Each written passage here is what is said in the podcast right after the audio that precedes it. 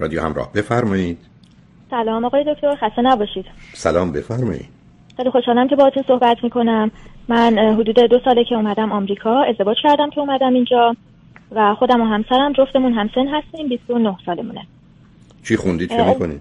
من خودم توی دانشگاه معماری خوندم ولی الان کارم مربوط به کارهای هنری و نقاشی رنگ روغن هستش و همسرم شیمی خونده بودن توی دانشگاه ولی الان توی ارتش کار می‌کنن. البته کارشون مرتبط به همون مسائل شیمیایی هستش داخل ارتش نیروی زمینی. اون وقت ایشون در یه جا مستقرن یا اینکه در جایی مختلف رفت آمد؟ نه ایشون اومده بودن امارات که اونجا ما با هم دیگه آشنا شدیم چند سال پیش. یه چند سالی ارتباط از راه دور داشتیم و بعدش هم که اقدام کردیم که من بیام اینجا. الان هم یعنی... پایگاهشون آتلانتا هستش و دیگه تغییر پیدا نمی‌کنه. اگه جنگ نشه و اتفاق خاصی نیفته. بسیار خوب. چند سال ازدواج کردید؟ ما دو ساله تقریبا. و فرزندی هم که ندارید؟ فرزند نداریم تصمیمی هم نداریم که داشته باشیم. هر دو فرزند چندم هستید؟ من خودم فرزند آخر هستم از سه تا خواهر و همسرم فرزند دوم هستن از سه تا برادر. بسیار خوب. خب حالا برای چی لطفی تلفن کردید؟ بله خب علت اینکه من باهاتون تماس می‌گیرم اینه که من یه بگراند خیلی کوتاه بهتون بگم که من پدر خیلی سالمی داشتم. هیچ وقت به مادرم خیانت نکردن و توی خانواده هم چون برادر نداشتم و توی فامیل نزدیکمون هم پسر نداشتیم خیلی درکی از خصوصیات مردا و اینکه خب طبیعتشون به چگونه است اینا من زیاد نداشتم. البته دوست تر داشتم ولی خب اینکه بخوام اصلا تو اون خیانت ببینم هیچ وقت اتفاق نیفتاده تا اونجا که خودم اطلاع دارم البته. الان یه چند سال اخیره که از طریق تجربه اطرافیان دوستان آشنایان و سوشال میدیا توی یوتیوب پادکست های مختلف پسرا میان نظرشون رو میگن و اینا. متوجه شدم که مردا اصلا این تنوع طلبیشون و اینکه دوست دارن با آدمای مختلفی در ارتباط باشن یه چیز فراتر از اینه که اگه انجام بدن میشه مثل خیانت کردن. در واقع طبیعتشونه و اصلا حدود 99 درصد همشون تقریبا این تیپی اگه سالم باشن به لحاظ خب حالا صبر کنیم. بذار ما یه مسئله رو حل کنیم. شما این استدلالای عجیب و غریب برای خودتون از کجا در آوردی ممکنه بفرمایید اگر امشب در شهر لس آنجلس هزار تا مرد برن الواتی و با زنا باشن اون طرف چند تا زنه؟ اونجا هزار تا چطور شد این دو تا برابرن که حتی یکم کمتر نیست. چطور شد بله، مردا بعد از ولی ولی خوب یعنی چی؟ بله ولی خب من چیزی که می‌بینم چیزی می‌بینید شما؟ به نظر میاد که به نظر چی میاد؟ تنوع خب، طلبی بیشتری دارن. سرکار خانم هزار نفر امشب میرن بیرون مردن هزار تا زن در مقابلش بعد مردا تنوع طلب زنا نیستن. این از این نتیجه گیری خب درصدشون بوده که مردا خب خیلی بیشتر این کارو انجام میدن تو خانم خب پس با کی انجام میدن؟ مگر اینکه شما درباره من نمیگم خانم این کارو انجام نمیدن. میگم مردا این اطلاعو نداشتم که شما اصلا شما اطلاعی ندارید اطلاعی که الان پیدا کردید غلطه. شما چرا نمی‌خواید؟ آخه چه درسی خوندید؟ کی به شما مدرک داده؟ هزار تا آدم امروز مرد میره الواتی اون ورش هم باید هزار تا زن باشه. ولی الواتی نیست باز دختر شو همسرش که نرفته بیرون. هزار تا مرد امروز رفتن با زن و دختری رابطه داشتن. اون طرف هم باید هزار تا زن باشن. 999 تا نیستن. تنها بحثی که شما می‌تونید بکنید که اونم باز یه جور دیگه خراب میشه اینی که بگید. آمارای مثلا امریکا نشون میده. 40 درصد 35 تا 40 درصد مردایی که ازدواج کردن خیانت می‌کنن. 15 تا 20 درصد زنایی که ازدواج کردن خیانت می‌کنن. ولی این نشون در این است که دخترانی که ازدواج نکردن اگر یه دختر با 10 تا پسر رابطه داره یه پسر در دوران مجردی با 5 تا دختر داره. که این دو تا جبران بشن بلکه اینا باید مساوی مساوی باشن. شما من میفرمایید مجرد پسر و دختر مجرد. من میگم دخترها بیشتر با آدمای مختلف هستن. تنوع اونجا دارن. تو ازدواج مردا دارن. این دو تا بحث از نظر علمی معقول و منطقی است اعدادش هم دیگه رو خنثی می‌کنن بنابراین ما چیزی که می‌دانیم این است که این این حالت در مردان بعد از ازدواج بیشتره تا زنان ولی این رابطه های در دوره مجرد بودن زنا بیشتره. فقط با این تفاوت که مردا چون میگن و دروغ میگن و رابطه نداشتن میگیم داشتن زنا پنهان می‌کنن و به رو خودشون نمیارن میگن نداشتن. این اعداد به نظر این گونه می‌رسه. بعدم سوشال میدیا و گزارش ها که چیزی رو نشون نمیده. مثل که شما بگید من صد روز روزنامه رو می‌بینم میگم 5 تا هواپیما سقوط کرده. ولی به شما نشون نمیدن که 8 میلیون هواپیما هم رفته یه دونش هم سقوط نکرده. شما که با اون برای این چه اهمیتی و چه ارتباطی با مسئله شما داره؟ بله خب بله درسته که خانم هم می‌کنن و الان هم خب خیلی بیشتر شده و اصلا نمی‌خوام بگم که یک کدومشون بهترن یا بدترن ولی مطلبی که می‌خواستم بهتون بگم اینه که خب همونطور که شما هم میفرمایید من اصلا برای همین باهاتون تماس گرفتم. خب این سوشال میدیا یوتیوب و اینا شاید خیلی نشه میشه حساب کرد که چقدر از من اصلا نمی‌فهمم شما رو. نه نه شما رو خط رادیویی. سوشال میدیا چیزی رو گزارش نمی‌کنی. اگر در یک بله، کشوری آمدن فقط حرفمو ادامهش بگم بهتون که این اون روز داشتم صحبت شما رو هم گوش می‌دادم. شما گفتین که خب مردا یه مثالی زدین گفتین که مثل قرمه سبزی میبونه که پنج سب... مثلا پنج سب... شب پشت سر هم بخورن دلشون رو میزن من چه حرفی نزدم؟ ولی تازه خب زن زنان می‌زنه. جان عزیزم شما دارید چرا بازی در میارید؟ مشکل شما چیه؟ دیگران چی گفتن تو سوشال که من همینو بله می‌خوام خدمتتون بگم که این حالات خیلی توی روحیه من تاثیر منفی گذاشته فشار روانی به من وارد کرده طوری که که شما بیماری برای که شما بیماری درست تصمیم گرفتید که برگشتن گفتن آدما وقتی تو خیابون رانندگی می‌کنن تصادف کنن کشته میشن. شما میگید من از اینکه سوار اتومبیل بشم میترسم. معلومه یادم مضطرب وسواسی شدید بیماری عزیز. یه چیزی رو وقتی واقعی نیست شما واقعی می‌دونید.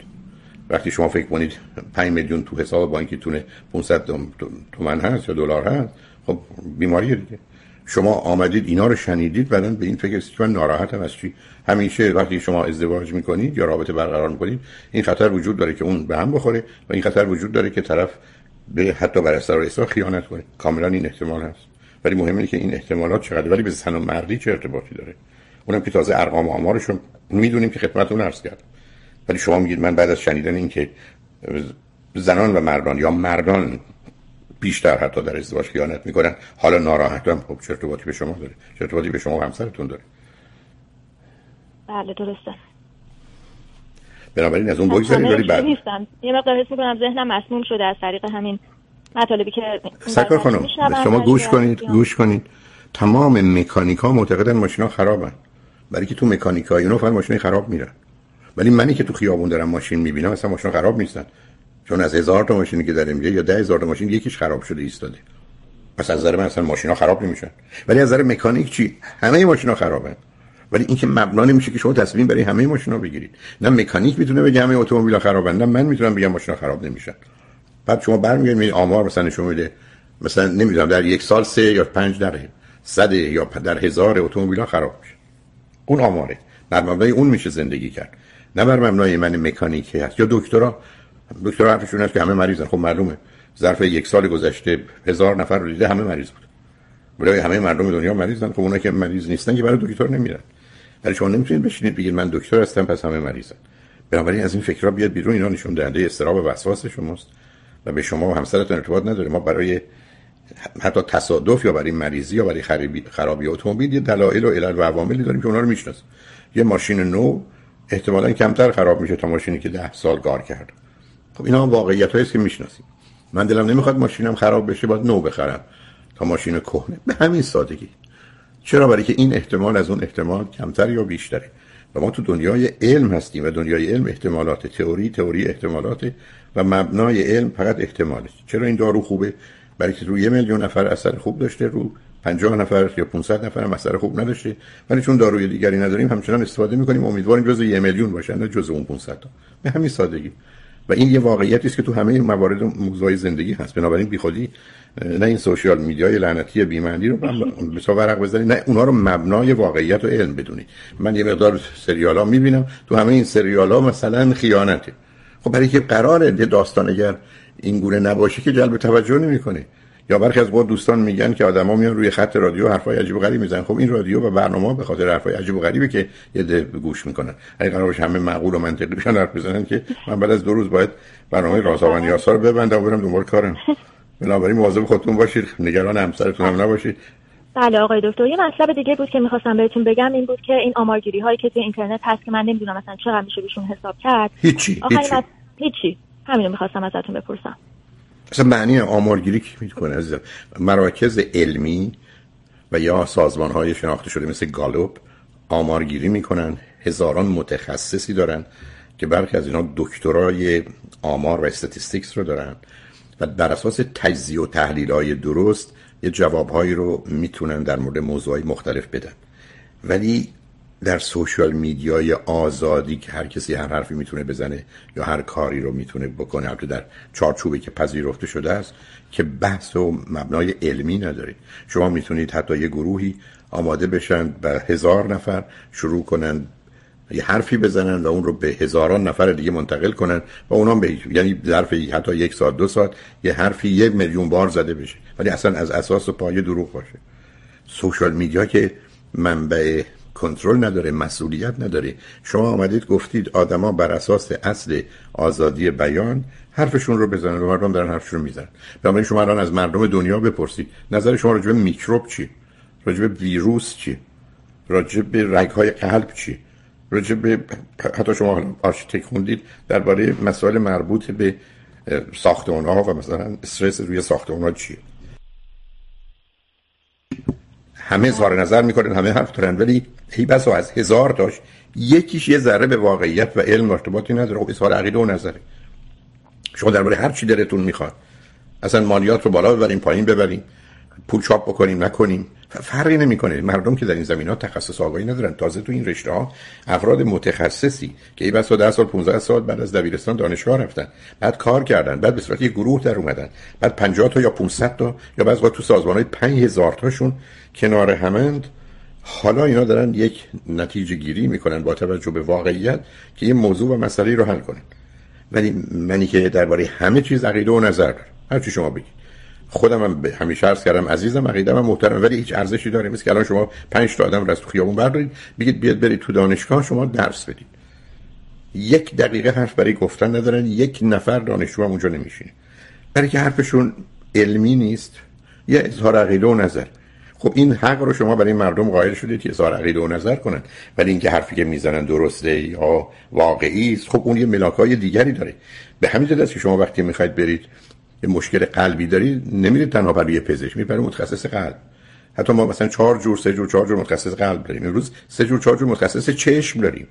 من مواردی بوده که در خصوص یه موضوع چشمم از یک متخصصی که استاد دانشگاه در یو سی کردم گفته فرانی این کار تخصص من نیست. دو تا آدم می‌شناسم برو پرون اونها متخصص چشمن جراح متخصص چشمن ایشون جراح متخصص چشمه. تو دانشگاه درس میده استادم هست. ولی میگه این حوزه کار من نیست. فقط برای چشم. امروز شما برای دندان پزشک میرید برخی میگن این کار رو باید بری برای کسی دیگه. این کار رو من نمی‌کنم. من موارد تو دندون پزشک سر یه دندون یه دونه دندون. دنیا دنیای علم و تخصص دنیا دنیای اظهار عقیده و نظر مردم تو سوشال میدیا که نیست عزیز. مثلا اونا که هیچ ارزش و اهمیتی نداره. هیچ. مثلا الان با زمینه منیپولیشنی که درست کردن. شما فقط کافی است در یه زمینه علاقه نشون بدید. سیستم ها می‌دونن شما مثلا به دنبال رفع نمی‌دونم مثلا چین و چروک صورتی. یه دفعه می‌دید از 20 جای مختلف برای شما تبلیغات میاد. برای که یه جا شما رفتید یه پرسجویی کردید یا یه دونه علاقه نشون دادید که من می‌خوام تو این زمینه ها به این موضوع چیزی بدونم. یعنی سیستم ها رو به گونه ای تعبیه کردند که به راحتی می‌فهمند به کی درباره چی باید حرف بزنن.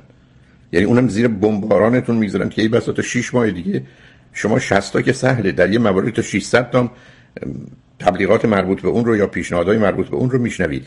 بنابراین اونجا دنیایی نیست که بشه بر اساس افکار عمومی یا نظر مردم یا نظر درصدی از مردم که به این موضوع علاقمندن به علاوه بسیار از اوقات اینقدر آدم بی گرفتار و بیمار و خودخواه و نادان و متعصب درباره موضوع ریختن همینجوری درباره همه چیز اظهار عقیده و نظر می‌کنن.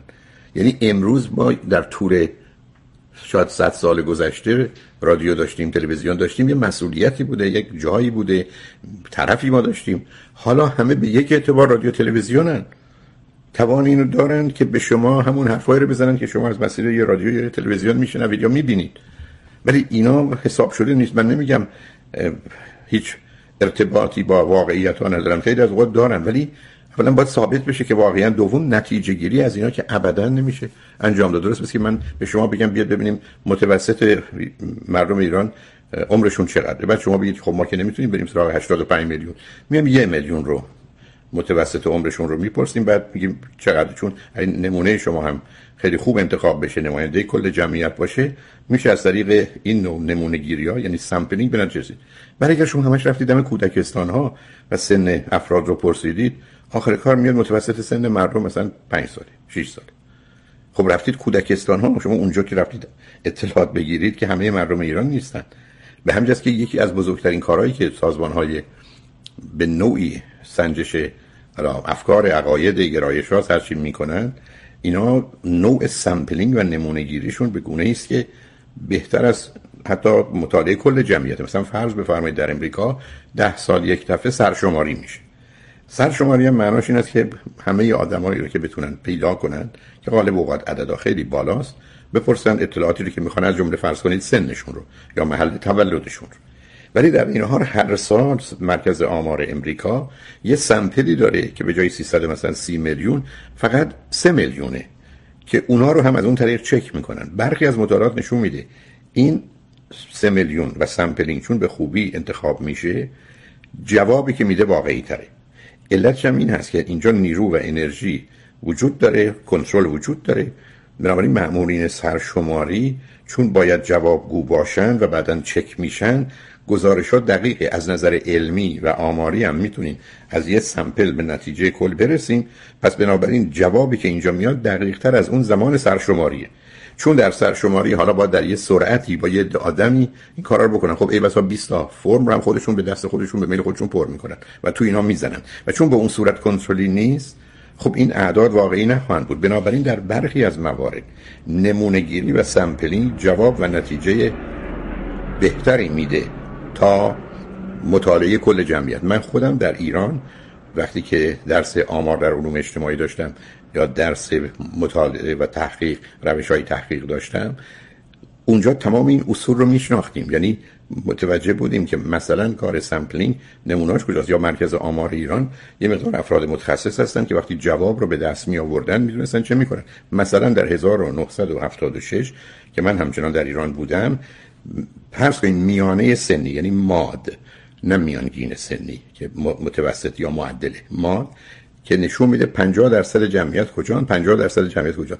جمعیت ایران اینقدر جوان بود که ماد یا میانه سنی 16 سال 4 ماه بود. یعنی 50 درصد مردم ایران زیر 16 سال 4 ماه بودن. 50 درصد اونور 16 سال 4 ماه. الان احتمالاً آمار به 23 و 24 باید رسیده باشه. یا 22 و 23 نمی‌دونم. یعنی میانه و میانه سنی فوق العاده مهمه. برای که نشون میده شما با چه گروهی روبرو هستید شما چقدر مدرسه می‌خواید شما چقدر دبستان و دبیرستان می‌خواید در حالی که وقتی که این جمعیت حرکت می‌کنه شما چیز دیگه دارید. فرض کنید اون چیزی که به عنوان هجوم اطفال می‌شناسیم بیبی بوم یا بومر شما می‌دونید بعد از جنگ جهانی دوم یعنی 1945 حالا که اوضاع یه ذره آروم گرفت همه کسانی که معطل مانده بودن در دوران جنگ و بچه دار نمیشن بچه دار شده. یعنی ظرف یه چیزی نزدیک پنج سال تعداد بچه‌ای بسا دو یا سه برابر پنج سال قبل شد. و بعد اینا وارد سیستم شدن یعنی 1900 فرض کنید 45 تا 55 این گروه وقتی که آمدن خب اول دبستان می‌خواستن. بعد پشت سرشون که اونقدر بچه نمی اومد دبستان ها خالی شدن. بعد رفتن دبیرستان فشار رو دبیرستان بود بعد دبیرستان ها بعد دانشگاه بعد وارد محیط کار شدن. و الان اون گروه کجا هستند همه یه درصد بالایشون توی بیمارستان ها هستن. و تو خانه های سالمندان هستن. چرا؟ برای اینکه جمعیت 1945 تا 55 که الان فرض کنید که اگر متوسط چند بگیریم 50 رو بگیریم 73 سال از عمرش گذشته حالا تو سن بازنشسته. یعنی فشار سنگینی میاد رو سوشال سکیوریتی برای که این آدما کارا رو کردن پولا رو دادن حالا می‌خوان پولا رو پس بگیرن. ولی 10 سال دیگه که شما فرض کنید وارد سال 35 بشید یا 12 سال دیگه تقریبا بسیاری از اینا مردن. پس بنابراین شما اون گروه سال خورده رو ندارید نتیجتا از بعدش آمده و اگر الان فرض کنید مثلا 15 درصد مردم اونور 60 سالن یا 12 درصد اونور 60 سالن 10 سال دیگه 7 درصد اونور 60 سالن. و بنابراین فشاری که همکنون یه روزی رو دبستان بوده یه روزی رو دبیرستان بوده یه روزی رو دانشگاه بوده یه روزی در مسئله کار و بیکاری بوده. حالا توی فرض کنید بخش پزشکی و بهداشته بعد از مدتی از بین میره. بنابراین اگه کسی به من بگه من می‌خوام برم یک شبکه عظیمی از بهداشت و پزشکی و بیمارستان درست کنم میگم نکن. برای اینکه اگر الان تعداد مریضای بیمارستان تو می‌تونه هزار تا باشه ده سال دیگه 500 تاست. و این بیزینس ناچار تو سرازیری است. حالا تا برسه به اونجا یه فرصتی هست. به همین جهت است که مشاغل با یه همچین دگرگونی های تغییر پیدا می‌کنند. و ما با این اصول و اساس کار می‌کنیم. و به همین جهتی که ابدا نمیشه بر اساس شنیده ها عمل کرد. و باز فرض کنید که یک کفاش نشسته میونه از 20 نفر که میان تو مغازه دنبال کفشن. او که نمی‌تونه بگه همه مردم دنیا دنبال کفشن. خب آدمایی که میان تو کفاشی دنبال کفشن. ولی هزار نفر هم از کنار کفاشی رد میشن و توی کفاشی نمیرن. بنابراین باید مواظب این گزارش های پراکنده بود که با واقعیات ارتباطی نداره به همین که فرض بفرمایید من بارها این مثال زدم. من توی شهر لس آنجلس از سال 78 بودم چون یک سال در یوتا بودم دانشگاه یوتا بودم. 77 که اونم تو 78 78 الان میشه 45 سال. خب من 45 سال هزاران مهمونی رفتم. تو دو تاش فکر می‌کنم. بوی مریوانا رو اونجا شنیدم. دو تاش. از نظر من اصلا در لس آنجلس کسی مواد مخدر مصرف نمی‌کنه. اما من دوستانی دارم که من میگن صد جا رفتیم هر صد جا مواد مخدر بود. همه دارن می‌کشن. خب اونا شبکه دوستان و ارتباطاتشون با یه گروه است که مشروب می‌خورن یا مواد مخدر مصرف کنن من همچی گروهی اصلا دور برای من نبودن. اصلا نبودن. پس بنابراین من از نظر من نه عرقخور هست نه مواد مخدر مصرف کنه. ولی از یه عده از 100 تا مهمونی که رفته 95 تاش بوده. خب او چه حکمی بکنه؟ هیچ. نه من می‌تونم بگم در لس آنجلس مواد مخدر مشروب نیست نه اون می‌تونه بگه همه مصرف می‌کنن. آمارا دفعه در میاد اینجا 13 درصد یا 17 درصد یا 22 درصد اونا واقعی هستن و بنابراین خودتون درگیر موضوع و مسائلی از این قبیل نکنید. ولی به هر حال خوشحال شدم باهاتون صحبت کردم عزیز.